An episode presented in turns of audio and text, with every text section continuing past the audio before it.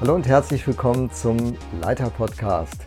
Ich freue mich, dass du wieder dabei bist. Wir befinden uns in der Reihe der zehn klassischen Führungsfehler und sind bei Führungsfehler Nummer 5 angelangt. Schwarz-Weiß statt in Graustufen denken. Schwarz-Weiß statt in Graustufen. Entweder richtig oder falsch. Entweder so, wie ich es sehe, oder es funktioniert nicht. Schwarz oder weiß. Hü oder hot.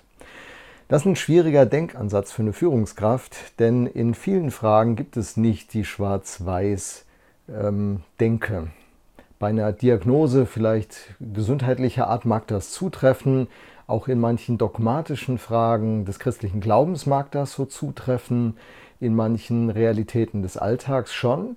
Aber wenn es um die Führung von Mitarbeitern geht, wenn es um die Entwicklung einer Organisation geht, gibt es nicht nur den einen Weg. Es gibt nicht nur den einen Weg. Es gibt immer mehrere Möglichkeiten und geprägt wird es von der Persönlichkeit des Leiters, von den Persönlichkeiten in dem Team, von dem Kontext, in dem eine Kirche oder eine Organisation ihrer Aufgabe nachkommt und von den Rahmenbedingungen, von Talenten, von gesellschaftlichen Entwicklungen, von wirtschaftlichen Rahmenbedingungen.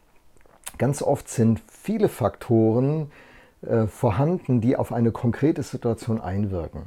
Und diese vielen Faktoren zu verstehen, zu bewerten und mit ihnen bewusst umzugehen, ist ein Geheimnis erfolgreicher Führung. Deswegen liebe ich Persönlichkeitsprofile so.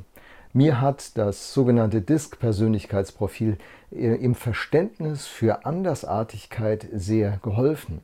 Ich habe gelernt, dass Dinge nicht schlechter sind, nur weil sie anders sind. Aber Andersartigkeit ist zuweilen befremdend, verunsichert, fordert heraus.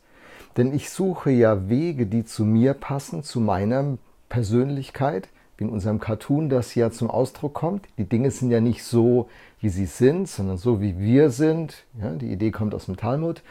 Und äh, das bringe ich mit ein. Das prägt mich und das prägt auch mich als Leiter.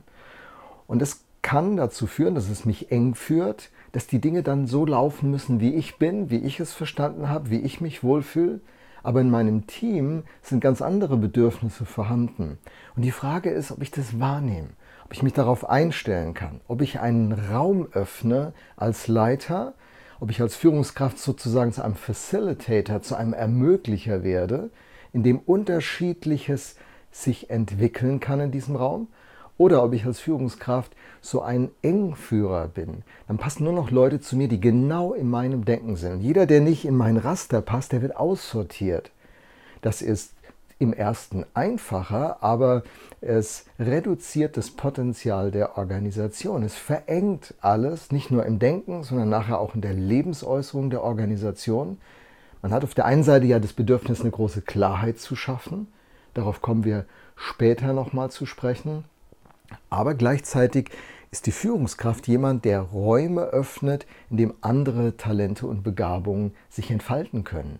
Also ich verstehe die Rolle der Führungskraft als die Rolle eines Bewegers und eines Ermöglichers. Wenn ein Leiter seine Aufgabe gut wahrnimmt, entstehen Räume, in denen andere Gaben und Talente sich entwickeln können. In Gifhorn war die Frage, die mir die Gemeinde relativ bald oder die Leiter relativ bald stellten, Lothar, es ist ja jetzt nun dein fünfter Erneuerungsprozess innerhalb einer Gemeinde. Äh, wird das genauso sein wie in, in Regensburg oder in Oldenburg oder wie, wie, wie wirst du das jetzt hier machen? Und das Bild, das ich für sie hatte, war folgendes. Über die Jahre hat sich ein Werkzeugkasten mit vielen unterschiedlichen Werkzeugen gefüllt.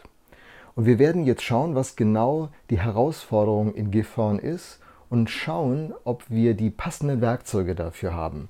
Es wird ein Original werden, was wir hier machen. Ein Prozess, wie er nicht an den anderen Stationen im Detail war, obwohl das System und die Struktur, die Vorgehensweise ähnlich ist, ist doch aber die konkrete Arbeit immer speziell, immer besonders, immer ein Einzelfall. Das hängt mit den Menschen zusammen, das hängt mit den Situationen im Kontext und all dem, was ich schon aufgezählt habe, zusammen. So ist es für als Führungskraft für mich wichtig, dass der Werkzeugkoffer voll ist. Das bedeutet für mich, ich lerne von unterschiedlichsten Organisationen. Ganz wichtig, ich bin nicht der, der das beurteilt und verurteilt, sondern ich bleibe als Leiter immer in der Rolle des Lernenden. Und aus diesem Spektrum dann ein, ein, ein Fundus zu bauen, eine Basis zu bauen, auf der ich stehen kann und aus der ich schöpfen kann, das ist ein Stück auch Bewahrung vor Schwarz-Weiß-Denken und dann entdecke ich, boah, diese Bewegung, die macht das fantastisch. Diese Organisation hat diese Frage sehr, sehr gut geklärt. Von diesen Kirchengemeinden kann ich das und das lernen. Und das bedeutet für mich Inspiration und gleichzeitig Schutz vor Schwarz-Weiß-Denken. Und das fließt dann ein ins Ausbilden. Wir investieren ja in Gifhorn sehr viel in Ausbildung der nächsten Generation. Wir lieben das. Wir glauben, dass die Entwicklung einer Organisation im Kern damit beginnt, dass man Mitarbeiter und Leiter und Leiterinnen entwickelt.